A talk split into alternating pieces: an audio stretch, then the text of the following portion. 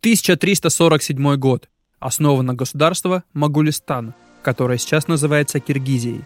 На Русь, если судить по летописям, обрушилось невиданное наводнение. В Византии началась гражданская война. Но все это мелочь по сравнению с бушующей в Европе пандемией чумы, прозванной «черной смертью». Болезнь пришла на материк из Азии и не жалела никого.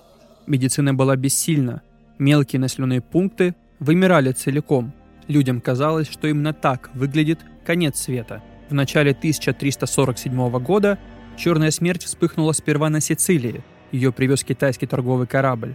Затем пошла по всей Италии. Половина жителей страны погибла.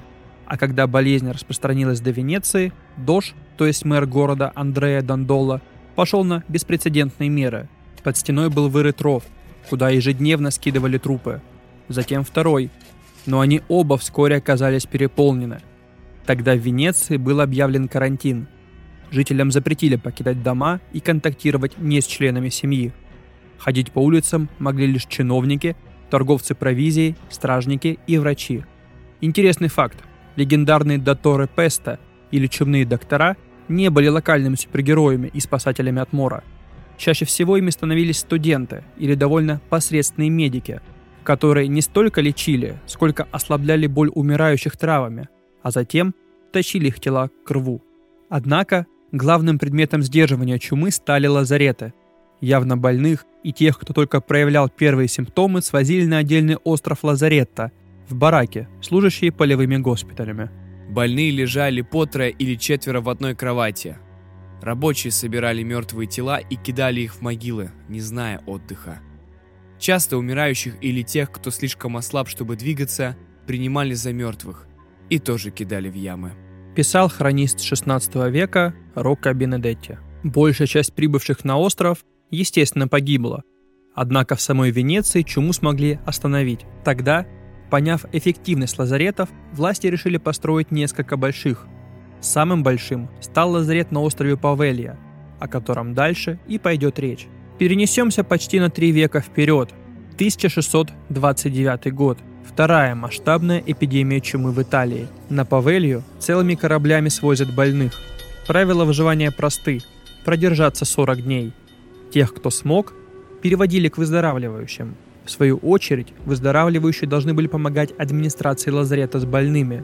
Конкретно, рыть ямы для костров, ибо тела сжигали тысячами. До сих пор верхний слой земли на Повелье смешан с пеплом, что остался от тех самодельных крематориев. Поэтому на острове полностью запрещено земледелие, а всего на Повелье сожгли от ста сорока до ста шестидесяти тысяч мертвецов. Многочисленные венецианские рыбаки также не промышляют у берегов острова. Во-первых, из-за веры в злых духов, а во-вторых, потому что раньше там часто вылавливали человеческие кости и черепа.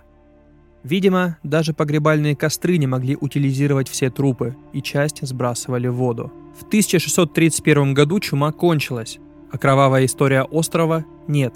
Сперва часть Повелья отвели под артиллерийский форт, чтобы защищать город. Затем здание лазарета переоборудовали под полноценную больницу. После больницы там была таможня. А в тысяча девятьсот двадцать втором году остров превратился в совмещенный с психиатрической клиникой дом престарелых. Тогда психиатрия еще требовала изучения и фактически считалась новой наукой. Правил лечения депрессии и биполярного расстройства не было. И, к сожалению пациентов, главный врач клиники оказался садистом. Он приказывал персоналу морить больных голодом, держать их в полной изоляции и регулярно избивать. А сам проводил ужасные безнаркозные лоботомии в своем кабинете на колокольне. Поговаривали, что делал он это не ради науки. Доктору просто нравилось вскрывать черепа.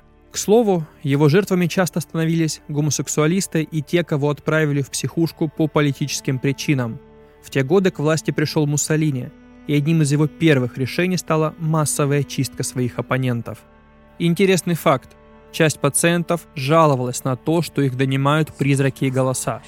Жалоб стало так много, что всем, кому виделось потустороннее, тоже сделали лоботомию.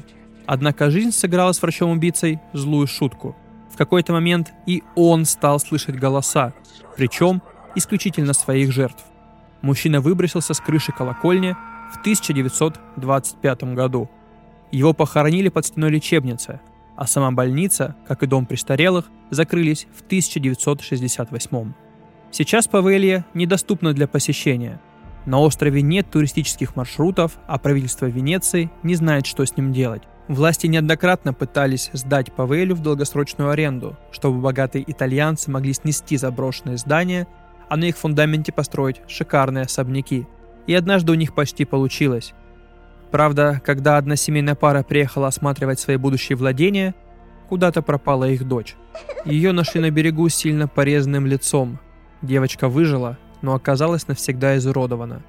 Нападавшего так и не нашли. А сделка, понятное дело, сорвалась.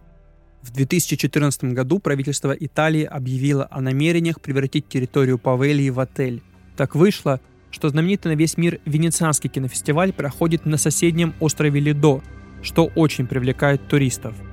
Однако желающих инвестировать в чумной остров до сих пор не нашлось.